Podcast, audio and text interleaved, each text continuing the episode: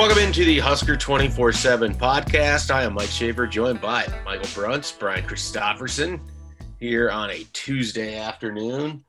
Gentlemen, we were over at football on Monday. Does it did it did it kind of feel like this is how it felt for me? I'm gonna explain, I'm gonna project a little bit. It felt like it was a first day of school. Everybody was kind of up there milling about, talking to people that they haven't seen a little bit during summer vacation. I know you guys were at Big Ten Media Days probably much of the same group, but that's sort of what it felt like for me when I was standing up there in the uh, the north end zone concourse. Is that what we want to call it?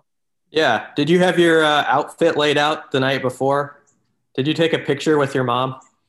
No, I didn't. I could have. I, I really should have done one of those first day of school photos and slapped it on Facebook and gotten a bunch of likes for it. But Oh, would have uh, killed. That would have killed. I- yeah. I'll save it for 2022 at this point.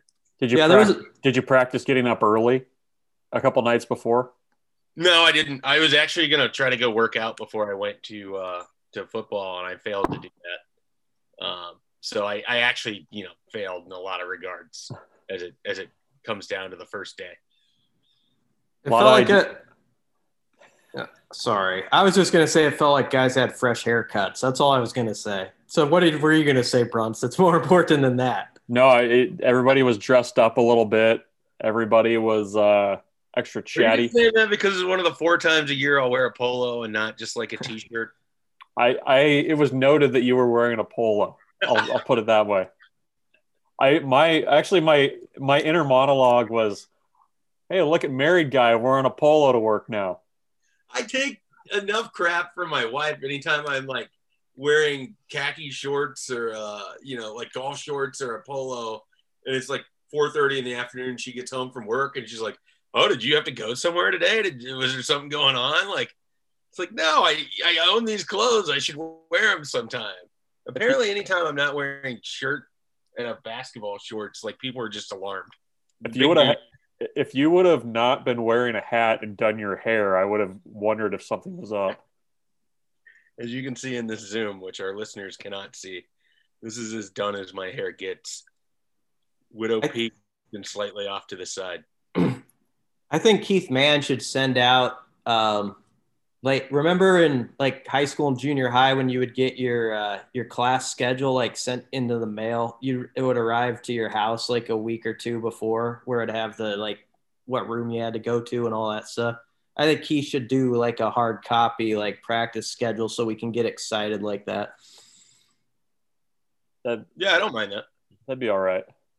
I wouldn't mind if we also got one of those, uh, you know, in elementary school, your your whole class would get a photo, every person's individual shot. Like they just did that for the media each year, so you had like one that you could just go through, and you could see the changes of the media from for me, basically 2009 until you know 2021. You can see who's in there, who's not, who let themselves go a little bit, Well, who's that sometimes clean shaven, who never is. that that's what an NSAA pass is because they keep using the same photos from like they, the the photo they use of me is from 2005. Yeah, I think I uh, I pointed that out to someone once, and they like they they caught a sideways glance of you, and it, it almost looks like you're on the like. Did you use that as your golf press pass or something? Yeah, I I use that picture for everything because it's easily Googleable, and uh, it's been a lot of hard living since 2005. Put it that Uh, way. Yeah, mine was from my first ever experience at uh, then Jacobs Field. So it was uh, no, nah, it might have been Progressive Field at that point. It was 2009. I I had no beard, looked very fresh faced, ready to take on the world. You know, less cynical at that time. I'll tweet the picture with uh, when we tweet the podcast link out with no context. Nice. I like that. I like that. Speaking of hard living, the last since 2005, segue. should we talk some fall camp? We can talk some fall camp.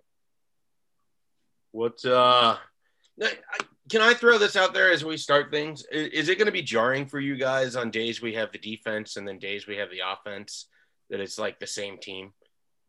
because it's two very different points um, on the on the timeline for both of those units. I mean, the the defense feels very put together At this point, you know who they are.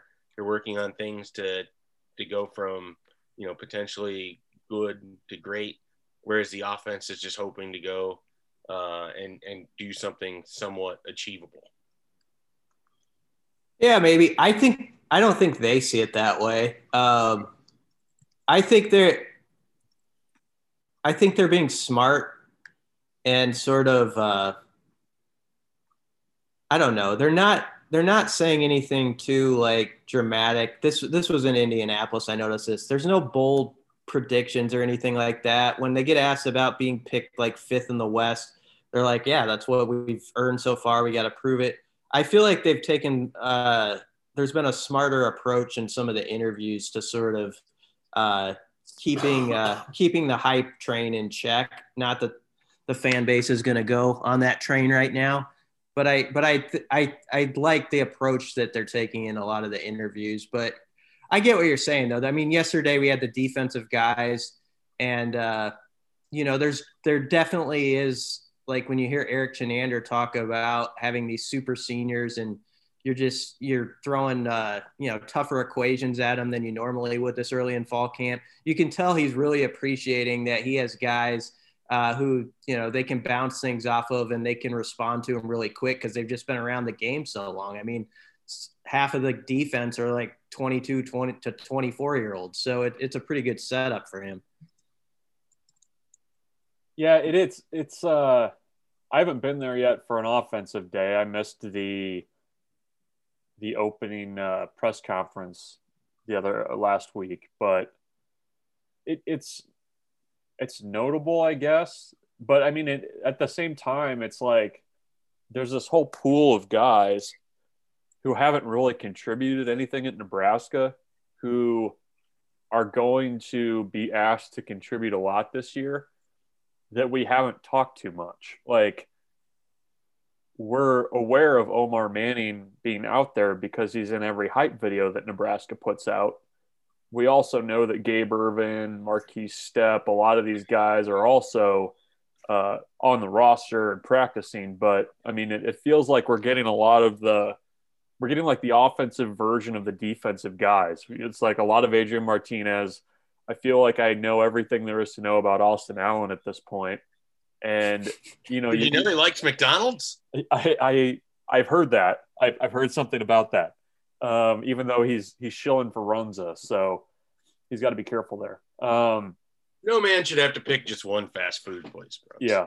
So I don't know. I mean, it, it's it's an interesting kind of juxtaposition, and then you also have this other group that's probably as equally important to the offense and the defense that everybody is trying to wrap their arms around and figure out what it looks like with special teams because that to me that to me is this almost the story of fall camp in some ways because they've got to get that figured out.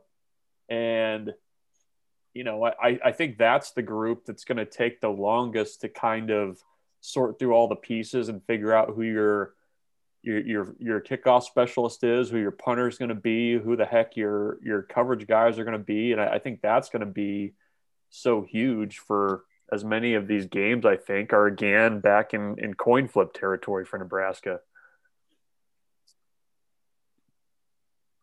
Yeah, I um I do feel like a, sometimes with the offense, especially, it's a lot of who the hell are these guys? Because you know if, if like I say that because in week one or week zero, because for some reason it has to be called week zero. Uh, if if Marvin Scott the third is a starting running back, I wouldn't be shocked. At the same time, I don't know who he is. Like I, other than like following his recruiting process, he had such a non-impact last season, and then he had a big spring game. And then you think about it, like running back is going to be pretty uh, important to the whole thing here, or at least they want it to be. They want one guy, they don't want a committee. And it's just sort of weird that we're sitting here on August 3rd and we really have no idea who the primary running back is going to be. I think they'd like it to be Markese Stepp, but we don't know if he's healthy.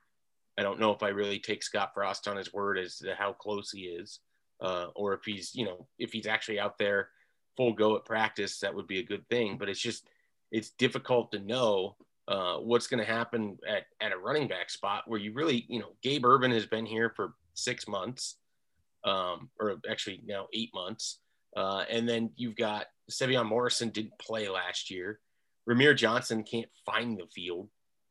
Jaquez Yant was a walk on. Like it's just you you go through this and you can do this at wide receiver too. And it's just it's crazy to think of how few skill position players we even know who they are. And it's it's such an important part of, of Nebraska trying to to solve what has ailed them over the last couple years. And it's kind of fascinating in that regard. Like it, essentially, it you're when we're asked to project records, we're asked to, to project what we think Nebraska is going to do. We're relying on just assuming that some of these guys have to to break out, and um, it'll be interesting to figure out who those guys are as we go along. Yeah, I mean the first drive of the game against Illinois on offense, about three fourths of the guys who are going to touch the football have either barely touched it or never touched it in a Husker uniform in a game, and that's sort of a a different spot to be in. Even with teams we've been unsure about in the past, it felt like there was more um, guys who had played the year before at certain spots um, than I feel like there is this year, like you're talking about at running back. But even wide receiver as you go through, I mean, like Will Nixon could be a guy who pops up and is valuable, and he hasn't, you know, been in a Husker uniform yet. Uh, Omar Manning could be out there right away. Oliver Martin got some action last year, but it was limited. Um, you know, Toure's new. It's just that's what is interesting is they sort of seem like they've got a some depth put together names wise, but yet we don't really know what they're made of um, until that game. And then, you know, that O line is is uh, sort of this weird combination of young slash old. You don't know how to this. They're like all young on paper, but most of them are at least third year guys, so you don't know quite where to classify them.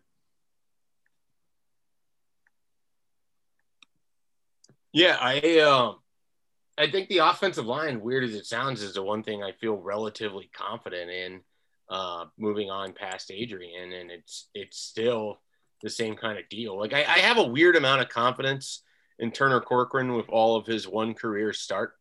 Uh, that I, I don't know if it's just based off of his recruiting history or why, but I just I feel like there'll be some some level of drop off from Brenden Jaimes, but I don't know that I think that it'll be that noticeable from left tackle. And I just, I, I, feel relatively confident that this offensive line will at least give them the opportunity to move the ball. It's just the skill position players where I come up a little short. Bruntz, you talked about special teams, and I feel like I kind of put it to the side more than I should. But other than than Culp, I mean, it does feel like we don't know a whole lot else of what's going to happen there. I mean, we don't know who the returners necessarily are going to be.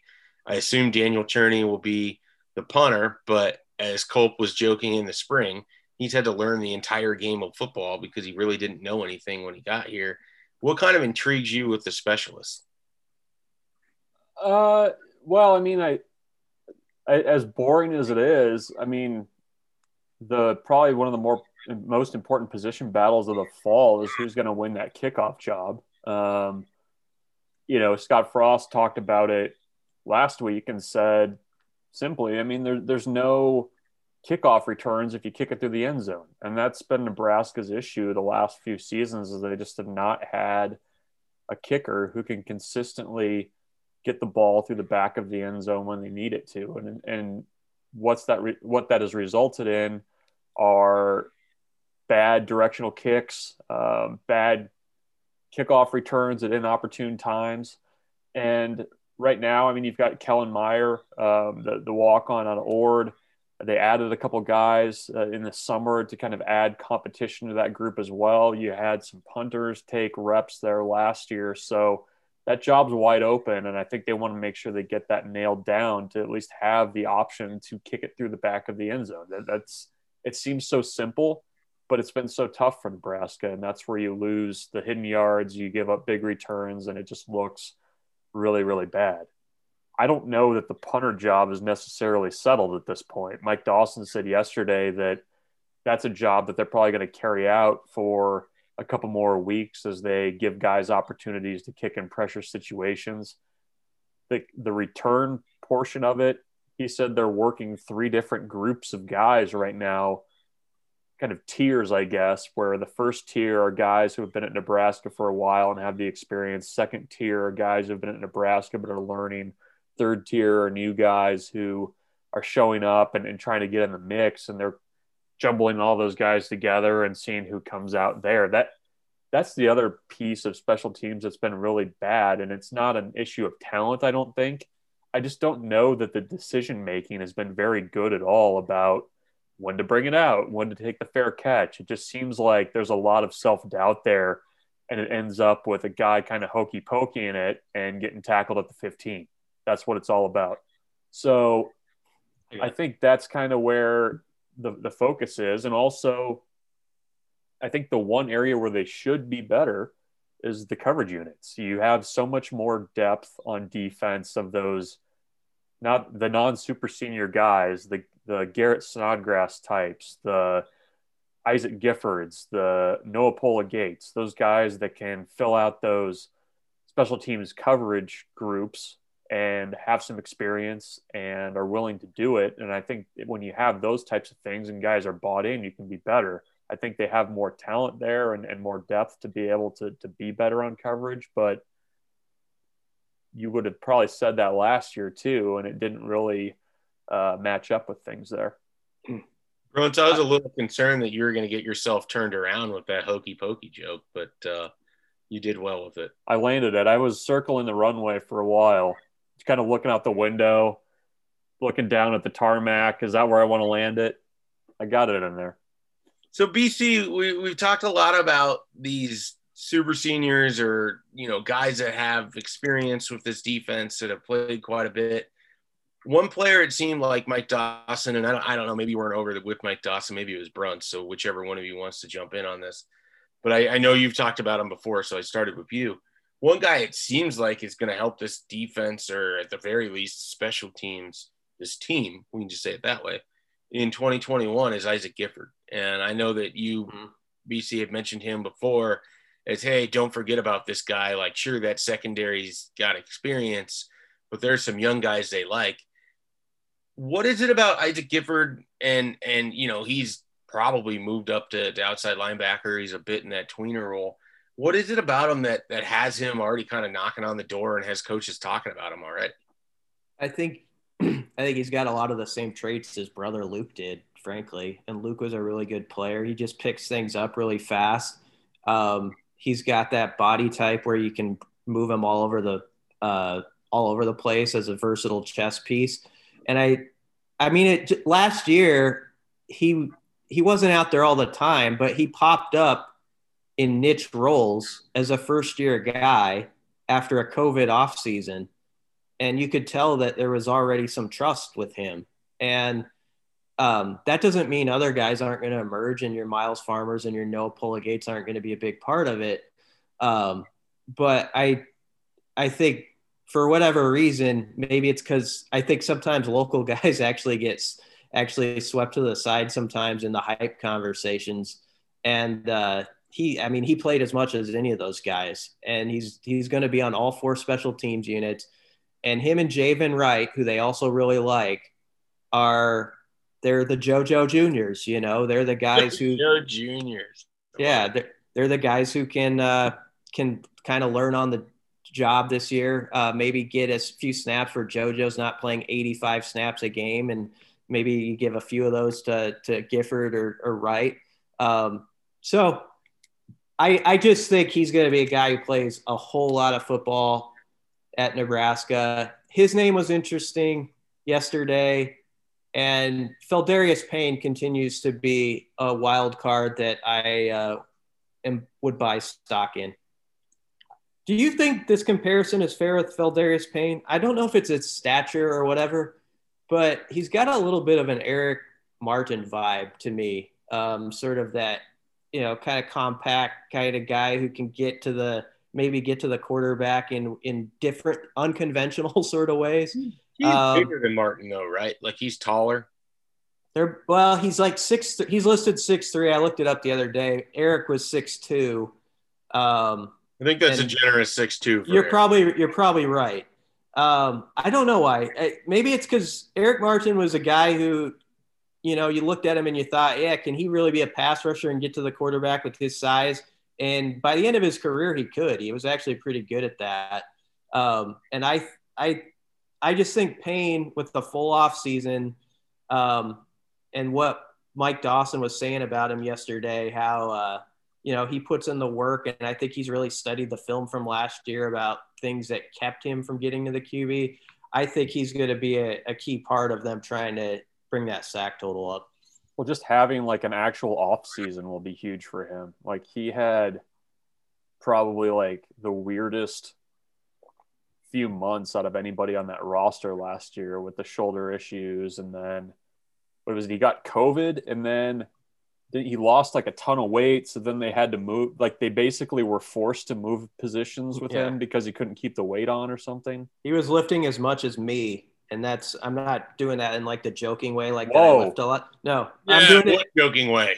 yeah, I'm doing it in the way of like how much I actually lift, which is embarrassing. And that's like how much he was lifting while he was com- recovering from the illness. Yeah. So I mean, it, you get a full year of full off season for him. The full year last year of kind of getting used to the Big Ten. I think that's a a decent recipe um, for for him to do something. He seems Yeah. confident. Like it, I, I think he's got a good.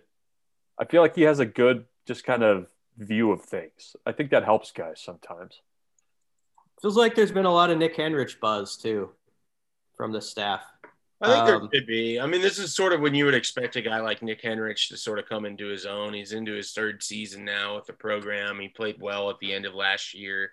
I, I feel like Nebraska's linebackers are in such great shape um, with where these guys are coming from. Like, this is when you would expect a Nick Henrich, a Luke Reimer, a Garrett Nelson. I mean, they all played well uh, in spurts last year. Reimer right off the bat, and he's I wrote about him for the the website on Tuesday, but um, you know, he's kind of talking about how it's less so what he can do physically at this point. It's more so he has to do the, the leg work during the week to put himself in the right position on Saturdays because he knows physically fast. He needs to be mentally fast so that way he can be there even sooner.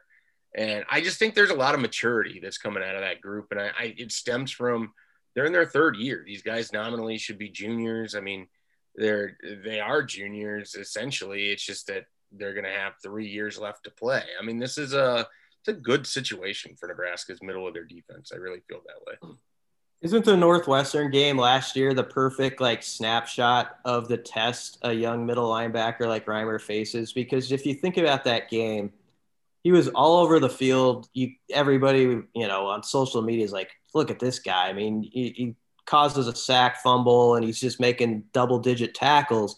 And yet there's that one play on the first drive, which I think is what he's getting to in the story that you wrote, sort of, where he got himself a little out of position a couple feet out of position, and what is supposed to be a four yard play turns into a, like a 45 yard touchdown. There were other guys who messed up on that play.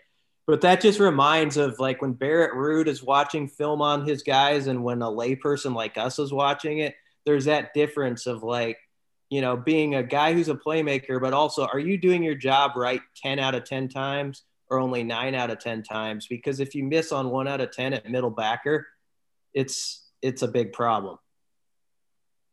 Yeah, no, I mean that's a that's a great point, and um, I think in that game too, it was it was Bruntz's boy Rainey right at tight end, Raine. John Raine. Well, we'll John call Raine. him. We'll we'll go all Rex Hudler and add the Y for the nickname, but um, you know, Garrett Nelson had a moment in that game where he was just completely bit hard on the play fake, and and he talked about having to to rein in like his desire to see ball, chase ball, kill ball. He has to rein that in. Like he, you know, mm-hmm. Garrett Nelson is a man of many things. He's never struck me as someone that would be as introspective as he is, and yet I was there for 13 minutes yesterday, and he was going deep in all the different ways that he had focused himself in his football career. on needing to be physically so much bigger, faster, stronger, and how he had sort of not processed how he needed to be smarter, how there was so much more to the mental aspect. He talked a lot about spending time with a sports psychologist and just learning to expand his mind. And that's what he wanted to do in this offseason because he felt like he was in a good spot at the end of last year. He felt like he had a good spring. He feels like at 262 pounds, he's in the best possible shape he could be in. And he just wanted to go forward uh, from the mental side of things. I just think they're in such a unique spot with a lot of these guys. It's kind of fun to watch. What do you guys consider an appropriate ex- level of expectation for this defense? I think they need to be a top 25 defense nationally. I think because of all the guys they have back and um, sort of the expectations I think they have for themselves and how they finished last year, especially on third down defense, where they went basically from one of the the worst third down defense in the country the first half of the year to one of the top five the second half. I I think it's that moment where you got to make that push into being a, a top unit, uh, top tier unit nationally.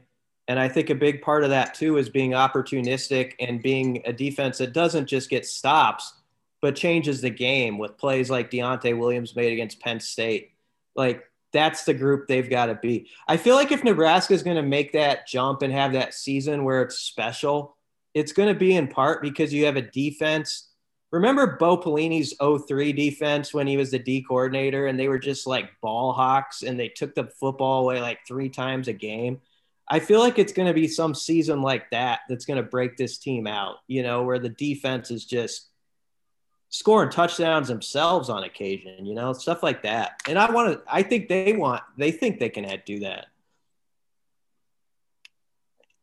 Yeah, it, it's. I, I, think the turnover piece of it and kind of the the game changing type plays, I think, are probably almost more important than you know whatever the the ranking is. You know, top twenty. I mean, if right. you're a top forty defense, but you're making a lot of you know picking balls off and, and forcing fumbles and and you know scoring the occasional touchdown, I feel like that would that, that that's where you really kind of help out an offense that frankly needs the help.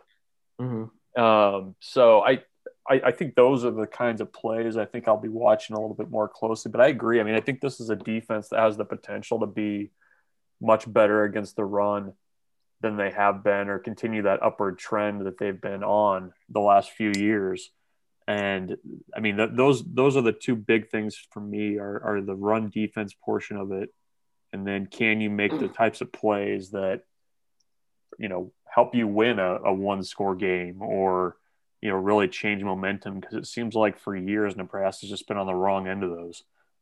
Yeah, that's a good point. I mean, they could rank like 42nd in total defense, and that itself doesn't mean a whole lot. But if you're, let's say you're a top 25 red zone defense and you're taking the football away and you give up some yards between the 20s or whatever, that that can be a great defense too. That, that's what I would add red zone defense in there. I mean, both sides of the ball, we could talk red zone probably for a whole podcast, but, and maybe we should, because that's, I mean, that's the area when you're a team like Nebraska to trying to get over that hill.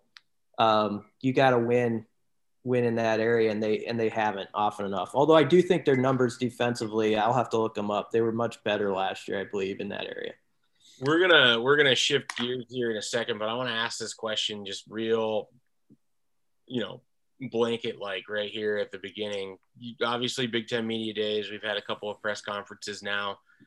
Coming off of this off season, coming off of the spring a little bit, a lot of talk of where this team sort of finds itself.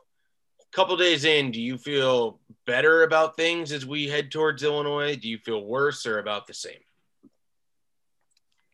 I think for me, I'm I'm I'm probably about the same. Um, and where were you at before kind of coming in? Record wise? Yeah. Uh, I was that six and six, seven and five jumble. Six and a half wins would be a pretty good over under for a tough one for me. That that's kind of where I'm at right now. Still, I I again, it, it feels like a little bit like Groundhog Day, where you're like, okay, if they can just do X, Y, and Z, yeah, they might get to nine or you know have that kind of a year. But I, I'm still, it's still talking season, and I'm still. uh They need to show you something. They gotta, they gotta show me something. I'm tired of hearing people talk. Well, you'll get to see him tomorrow morning when you get your first glimpse of practice. Will that could they show you anything in those first 30 minutes? Uh, we, we, are going to get a special teams period right out of the gate. so, well, you've been talking up special teams is a big, big question mark. So. It's, it's, it's probably just going to be a lot of guys fitting yeah. coverage. I'm expecting is, you to bring your clipboard and be writing a lot of notes. Yeah. Yeah. BC. Um, I, yeah, I'm with Bruntz. I don't think I've changed my thought at all. Um, I, and I think his over under is probably fair for now. Um, it's sort of one of those where, well, the first topic we were talking about right off the start with this podcast about just the unknowns. There's just so many of them offensively that you think like you can convince yourself that they could be pretty good on that side of the ball, and they very well might be. But you just want to see them go play Illinois and see what this thing looks like a little bit. And I I I think it's really that game that's going to shape. it's going to shape you know, like everything about all of a sudden, if they win it and they look pretty good, you'll hear a lot of talk like they could win eight or nine, you know, like you'll, they'll, that'll suddenly be in people's heads. And uh, if it's the other end, you know, it's going to be, it's to be rough right off the bat. So uh, I will say I've never been in reach since I've been on the Husker 24 seven staff. I haven't been as fired up for like a first game as like I am for this one. Like I'm really like fascinated by what Nebraska looks like, and I think their defense should, travel well and be uh, portable. And I actually think is made they're maybe done a favor by the fact that their worst performance of the year last year was against Illinois, where they just look like trash. And you can tell guys bring it up still. It, it sticks in their craw how uh, disjointed they were that game. And I, I think maybe that's an advantage psychologically that they didn't play well against them last year. And you sort of have that sort of sticking it with them as they go through this camp. I, I didn't text you guys, but I went a couple weeks ago, went back and watched that Illinois Nebraska game from last year. You Man. always text us though. I know. I didn't. You're I doing didn't. it at like twelve thirty in the morning. Somehow we're both up. I don't know why and then we're getting updates about who's getting pushed around or what this or normally they're older than just a year ago though. It was You're, you you love to live in the end of the Bo Pelini era, whether it's the Iowa game, I think sometimes the Michigan State 2012, anything Northwestern for you is big. You're, the, uh, you're, big, uh, you're a big rewatcher. I, I, I would advise not rewatching that Illinois Nebraska game from last year. That, that that is not good, not good at all. You should post on the uh, the message board. Just do an article that you your thoughts from rewatching that game. And the first one, it could be a one bullet point. Woof. Burn the tapes. yeah, wolf would work too. To, to kind of answer my own question, I feel like the arrow for me is pointing up a little bit, and I was at six and six, and maybe seven and five, or who knows if they they actually put it together. Eight and four seems conceivable. Um, I think part of it is that they had a relatively quiet for Nebraska off season. There wasn't any legal troubles. There weren't any big injuries. There weren't, you know, they managed to navigate the months in between the end of spring ball on May 2nd or May 1st uh, to the start of things here at the end of uh, July with really no notable things, which that has not been the case for either this program under Scott Frost or Mike Riley or Bo Pelini. Normally something pops up during that stretch or someone gets hurt or what have you. So um, I don't know. It feels like maybe Lady Luck's in their favor a little bit. And so we'll see if that carries over. But hmm. I, I, I could also just be drinking the Kool-Aid from from yesterday, but I was, I was pretty impressed with the, the conversations I had with some of those linebackers and and I already liked where this defense was and uh, I liked what I was hearing yesterday. So it could just be confirmation bias for me there. All right, we're gonna take a break. Uh, I'm gonna figure out what BC has on his shirt. I've been trying to do that for the last 15 minutes. It just said undefeated. Um, It's it's a basketball. Undefeated since 2008. And Ah, that's it's a, okay, so it's a Seattle Sonics basketball shirt because they have not played in Seattle Mhm. since 2008. All right, yeah. I like it. I like it. Well, now everyone knows. Uh, they couldn't see it, but I was sitting here trying to figure out because the colors of it are sort of Packers ish, and then I was Oh. like, is that like a is that like a Notre or not Notre Dame, uh, uh, North Dakota like thing or like what? You, you never know with you. You you sometimes rep different hats or different shirts, and so I I felt like I needed to to check that out. But now that It's we have that, we can safely go into break, and when we come back, we'll be talking about recruiting and basketball next on the Husker 24 7 podcast. Okay, picture this. It's Friday afternoon when a thought hits you. I can spend another weekend doing the same old whatever, or I can hop into my all new Hyundai Santa Fe and hit the road. With available HTRAC, all wheel drive, and three row seating, my whole family can head deep into the wild. Conquer the weekend in the all new Hyundai Santa Fe. Visit HyundaiUSA.com or call 562-314-4603 for more details. Hyundai, there's joy in every journey. This episode is brought to you by Progressive Insurance. Whether you love true crime or comedy, celebrity interviews or news, you call the shots on what's in your podcast queue. And guess what? Now you can call them on your auto insurance too with the Name Your Price tool from Progressive. It works just the way it sounds. You tell Progressive how much you want to pay for car insurance, and they'll show you coverage options that fit your budget. Get your quote today at progressive.com to join the over 28 million drivers who trust Progressive. Progressive Casualty Insurance Company and Affiliates. Price and coverage match limited by state law.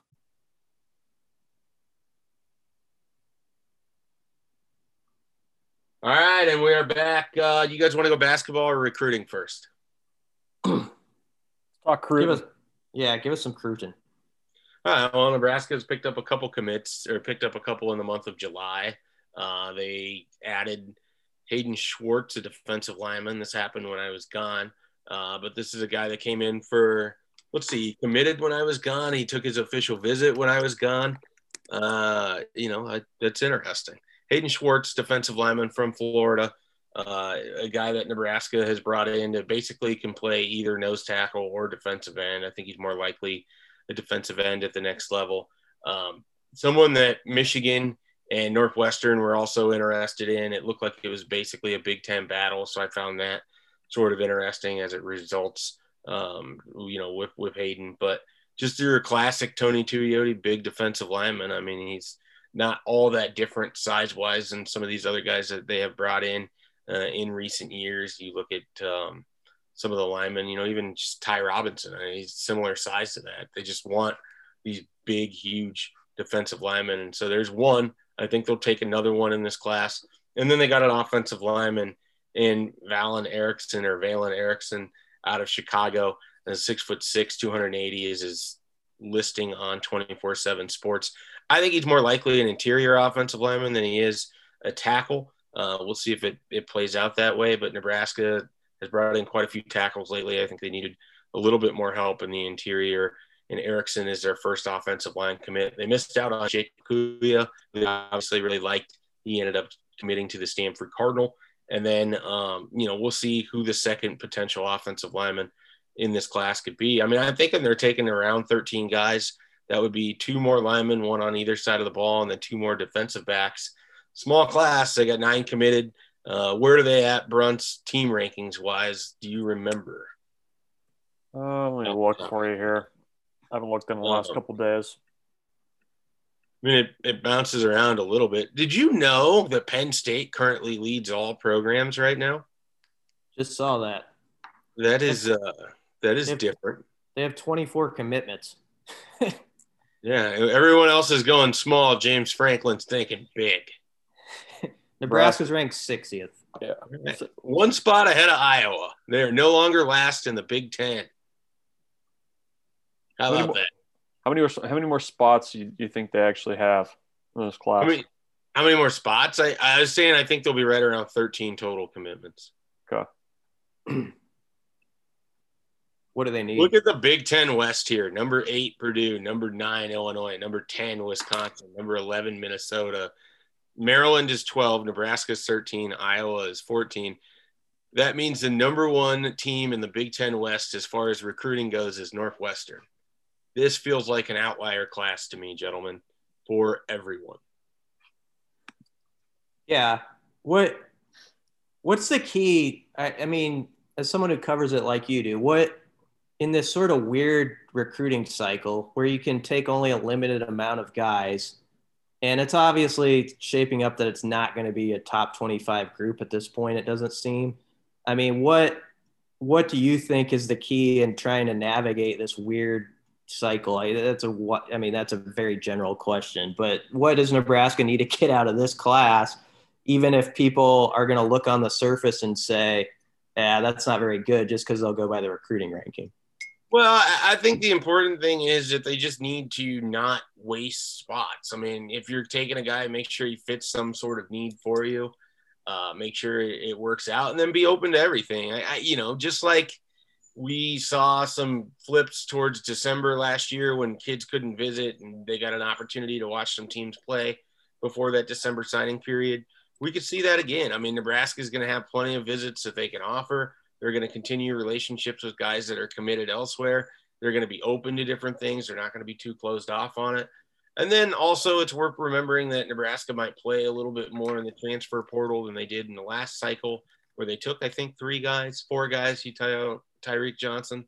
Uh, and so, if they take 13 commitments, as I'm kind of guessing right now, and that's just sort of a, a guesstimate, that's not a hard and fast number you know, maybe they can take six different uh, transfer portal guys. I mean, some of it just depends on how many super seniors come back and, and trying to get that number under 85. But I, I think that the, the key is to just be flexible. And I think Nebraska's doing that. And they're not locking themselves in on guys that just are obvious that it's a long shot. And I think that's good. I think you look at what they've assembled in their nine commitments and you don't have to squint to see how these guys sort of fit mm-hmm. or what it is that Nebraska likes them. I mean, or why Nebraska likes them. I mean, the the lowest rated commit right now is Jake Appleget, and all of us have seen him play. We're all pretty impressed by him. He's going to come in as an outside linebacker. Chase Androff is probably the, for me personally, ranking the class, the guy that I'd have the lowest because he seems least like what they've done at tight end um, recently. But I think they also want to make sure that they have some of those guys that are like a Jack Stoll that maybe are pretty good at the inline blocking, uh, in addition to what Thomas Fidone and James Carnie are are hoping to do to spread things out with their speed and their length at the tight end spot. So, um, you know, I like this class as it sits. I mean, I like their nine commitments; they all sort of work for me.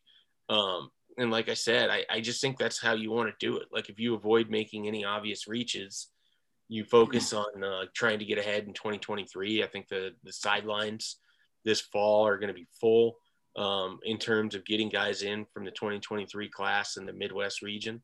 Iowa had there was probably what five guys from Iowa, six guys from Iowa over the weekend that came in to visit Nebraska for Friday or Saturday's practice. Chinander is going to do some work there in 2023. Watts McBride feels like someone to kind of keep an eye on for that 2023 class right here in the Midwest. I just, you know, it's easy to get wrapped up in what they haven't done but I think it's okay to acknowledge, hey, this class isn't going to look how we want. We're having to recruit with our hands tied behind our back, do the best we can, move forward, try not to have 2023 get away from us, and try to get a big jump on it. I mean, I just think that's the strategy. I don't think it's smoke and mirrors. I don't think they're trying to pull anything over anyone's eyes. I don't think they, you know, have aspirations that this is going to be a top 25 class. It's make do with what you have and move forward. And I, I I look at what they brought in and I don't see any real reaches. And I, I think that's good. They're done somewhat of a favor by the fact that, I mean, if you look at Nebraska in the trenches right now with their roster, there's there's such a log jam of youth that it's not it's not a class where you have to, I mean, I don't know. Do they need another O lineman? I mean, ha, at this point, um, they don't have to. Um, some of it depends on if you look at that offensive line room what do some of those guys realistically for Alex Conn or Michael Lynn? You have Ethan Piper. Uh, I guess Matt Sichterman potentially moves on, but like where are those spots going to open up for guys to get into play? So, you know, Matt Anderson saw the writing on the wall. He left. He knew he wasn't going to play at Nebraska. He found somewhere else to go. Um, I don't remember where he ended up, but uh, Louisiana, I think. It was Louisiana Lafayette. Yeah. Yeah. Um, so you know, and that's a, that's a fine spot for him. But the the point being is that you've got some of these younger offensive linemen, like they have to sort of determine where they are in the pecking order because here comes Henry Lutovsky, you know, like here comes some of these guys. Like it's just just because you're next in line on the on the roster in terms of age and experience doesn't really mean anything. So I, I think that they need to make sure that they're backfilling. They can't just look at it like, okay, well, we've got a lot of young guys. None of them are going to leave. Some of them are. I mean, there's going to be attrition for Nebraska in addition to graduation, and some of that could come from that offensive line because guys are going to be able to figure out, hey, Ethan Piper's not giving up that spot. Turner Corcoran's not giving up that spot. Where am I going to get this playing time at? So um, that's that's something to keep an eye on for sure. But I, I think they'll take a second offensive lineman, but it's it's not the biggest need. You're absolutely correct in that regard.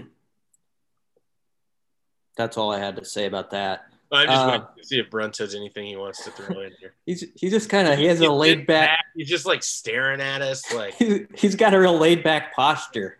I, am a little unnerved by it. I'm just, I'm just, just listening. I, I didn't know if we were going to segue to hoops. Well, I don't know if you were done with recruiting. You have any other thoughts? You want to throw anything in there? Um, I mean, 23 is interesting, right? I mean, you you you mentioned some of the guys from Iowa that were on campus last week. Um, in addition, you had, you know, Tam Tuioti was back on campus again. Um, you know, as, as, a 2023 guy that Maverick Noonan, Maverick Noonan, both those guys that I think Nebraska's got a really good shot at. Um, I mean, there's a chance that you could have a really good start to the, the 23 class, even better than they already have with Gottula and Brahmer, you know, around local guys um, and local guys that have, you know, pretty good Power Five offers at this point. So, I mean, what what's your sense, I guess, on kind of spinning it forward to 23 that work with the work they've already done, especially in state? It, it's just it's interesting because in 22 you have the a very well earned narrative of Nebraska not being able to get it done in state, and then you turn around in 2023 and there's a chance that they're going to have it have a pretty good haul of in-state kids. Yeah, no, I, I think that you can kind of look at that in-state group. You already have Ben Brahmer, you already have Gunnar Gottula. Uh, you're looking to continue the alliteration train with with um, Tuioti. Uh, Sam Sledge is out there as someone I would anticipate could get an offer. And then Maverick Noonan is, is going to be a big part of it too. And so I, I think that they could have a really nice crop right there with their in-state guys. And then if you go next door, Watts McBride, a guy they really like in the 2023 class. I'm going to pull up here on our site and just see if there's some other notables uh, that already have offers from Iowa in 2023. I know there are, but I can't can't think of the names right off the top of my head. They got six offers out in the state of Iowa, which is actually the third most in the 2023 class. And Mosai Newsom's little brother, right? What is that? Mosai Newsom's little yep. brother. Asa, Asa Newsom, he has an offer. Alex Moda from Marion, Iowa has an offer.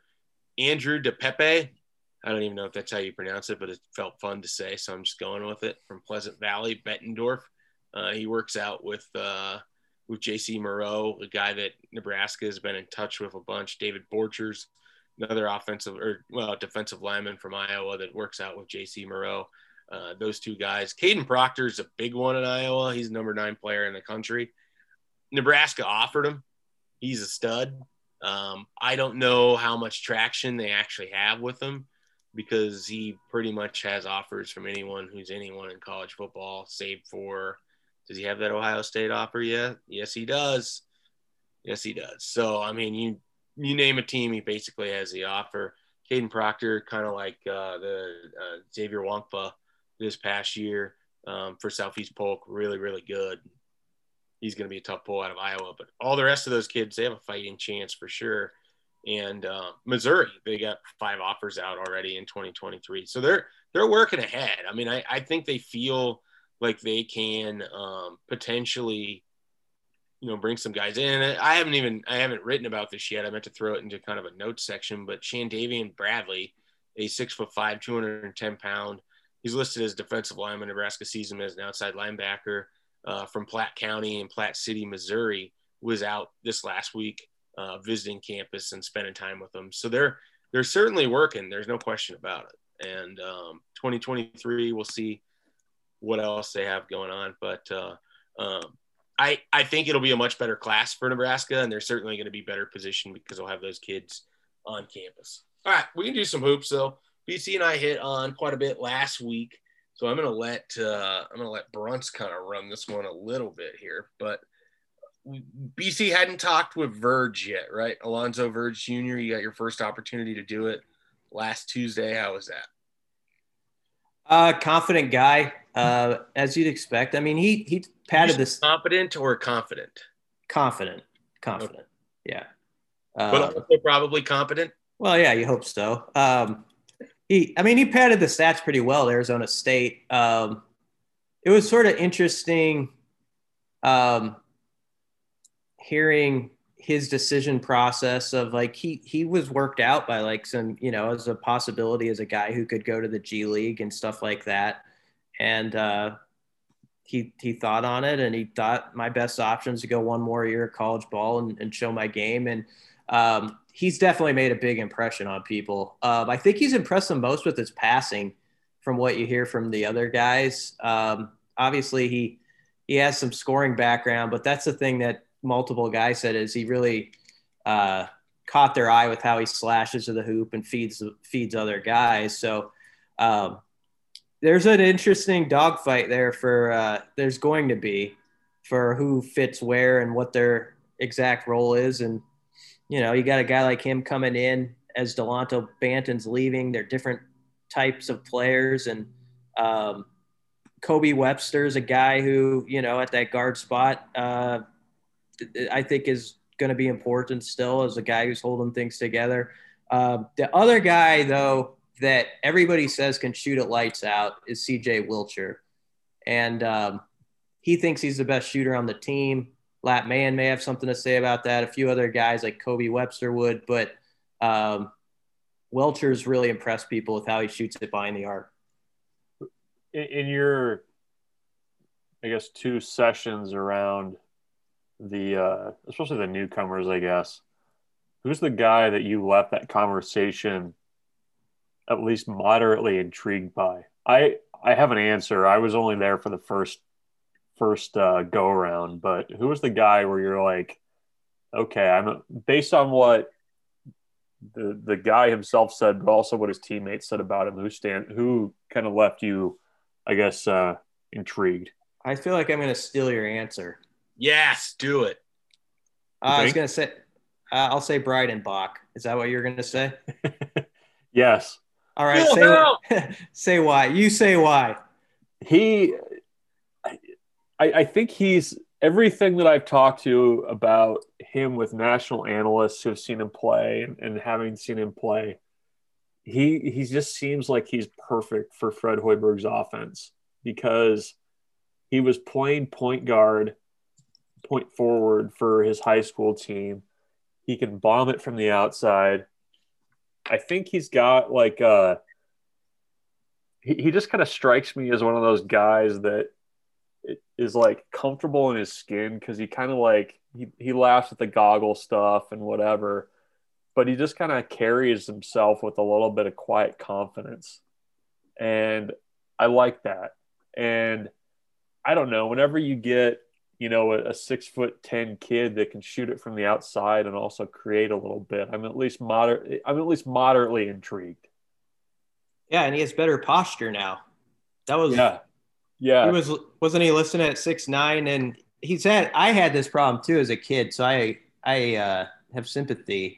Sort of a little curve, I think curve back a little bit. Yeah. And uh, he's worked hard on that and improved his core strength. And he was, I think, a six nine listing for a long time. And now he's more like six ten and a half or something. Yeah. It, I, I don't know if you got this impression too, but you, you mentioned Wilcher kind of being able to bomb it from the outside he strikes me as a guy that you know doesn't lack for confidence with you know everybody talking about there's a lot of conversation around Bryce McGowens and rightfully so. I mean Nebraska is putting him forward as the future of the program. But I, I think there's a little bit of I, I sense from Wilcher a little bit of like, okay, like I, that's great. Like I can I can play a little bit myself too. Like, yeah. did, did you kind of pick up on that too from him? Yeah, I'm sure guys aren't going to say this, and this doesn't mean there's bad chemistry by any means. I think it's good that you know they they hear all about this other guy or these other two or three people, and if you're not one of the first names mentioned as a competitor, you're like, all right, let's you know. I, am sure every day you show up to the gym, that drives you um, to prove that um, you know you better you better make space for me. I think he's one of those guys and I think Alonzo Verge Jr. is going to be one of those guys. And and then there's these interesting sort of wild cards who I don't know what to make of yet, and it's just going to take more time. Like Quaran McPherson, like nobody really talks about him, but everybody every player talks about him in interviews because he's loud. He's uh, got sort of a swagger to him.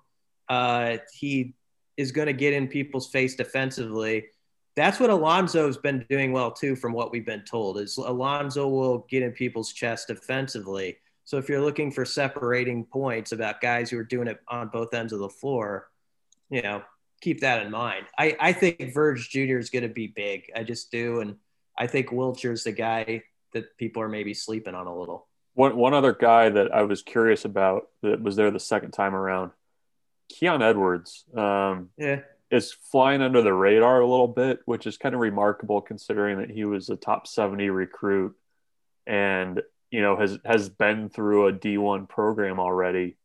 Uh, what what was his, your impressions of him? Yeah, he can he can shoot it too. When you ask guys who are the top four or five shooters, and they give um, you names.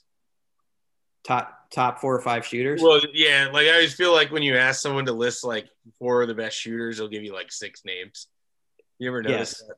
Yeah, it was always the same guys though. It was yeah. the same same group. It was always uh, Wilcher, Kobe Webster, Bryce McGowens, uh, Keon, and and Lat. Um, they don't even know what Tominaga can do yet because he's not there. Yeah, yeah. Who are we talking about? Keon Edwards? Yes. Right, I cut you off. No, that's all right. Um, he went to DePaul, and he he seems to have basically what he was telling us is last year was good experience for him and sort of a lesson and sort of the college life and all that. But like that, that was sort of just joining something in the middle of it. Like he was, you know, he, he kind of got thrown in the middle of what was going on there. And basically it's a, don't judge him by that. It's like, you know, that's a, what, if you want to look at his numbers or try to make some verdict off of what he was doing last year, um, last year was sort of like, um, oh, it was almost like he he didn't have a real season. So um, I think he's a confident guy too, and especially when he talks about shooting it. And uh, the thing they always love is uh, the offense. They love the spacing that the offense gives, and if you, you're a guy who thinks you can stroke it from behind the arc, uh, you feel like you're going to get a lot of wide open shots in this offense. And so it's just a matter of can guys start to start to knock them down, and they think they can, but we'll see. All right. Any other final thoughts here on the basketball program? Well, the big seven footer just got there like a week or so ago, and uh, pronounce his name. Oleg. Yes, his last name. Oleg. He's just Oleg. Oh. I think I think he just goes by his first name. So like That's it. Nene and Pele. And yeah. Ronaldo. Yeah, I think he's okay. he's a he's a one name guy. Um, early impressions are good on him um, from what we were told. So uh, really moves well for his size. So I don't know. He just got here, so you'll see. It, uh, Tominaga is not going to get here till uh, till classes start. I think. I believe it's Koyanitz. Hmm. Koyanitz. I think the one time I tried to pronounce it, it came out as Kojanet. So I don't think that's accurate. No, I don't either. I don't either. But I tried, unlike BC. You did. Koyanitz. I'm gonna listen to this podcast over again and just keep pronounce like I'm like I'm learning Spanish or something. Koyanitz. All right. Time to get out of here. All right. Well, that'll do it for us here with the Husker 24 7 podcast. We'll be back next week. We're getting dangerously close, though, to the return of the Husker Hypecast. Last year, we had a special guest join us for each episode. What do you think, guys? Should we do that again? Yeah. I thought it was good. Why not? All right. So we're we're gonna have to line up some special guests. If there's someone you really want to hear, join us on a podcast. Let us know. Uh, tell us on the message board, DM us, tweet at us, whatever. However you want to get a hold of us, let us know. We will try to make that happen.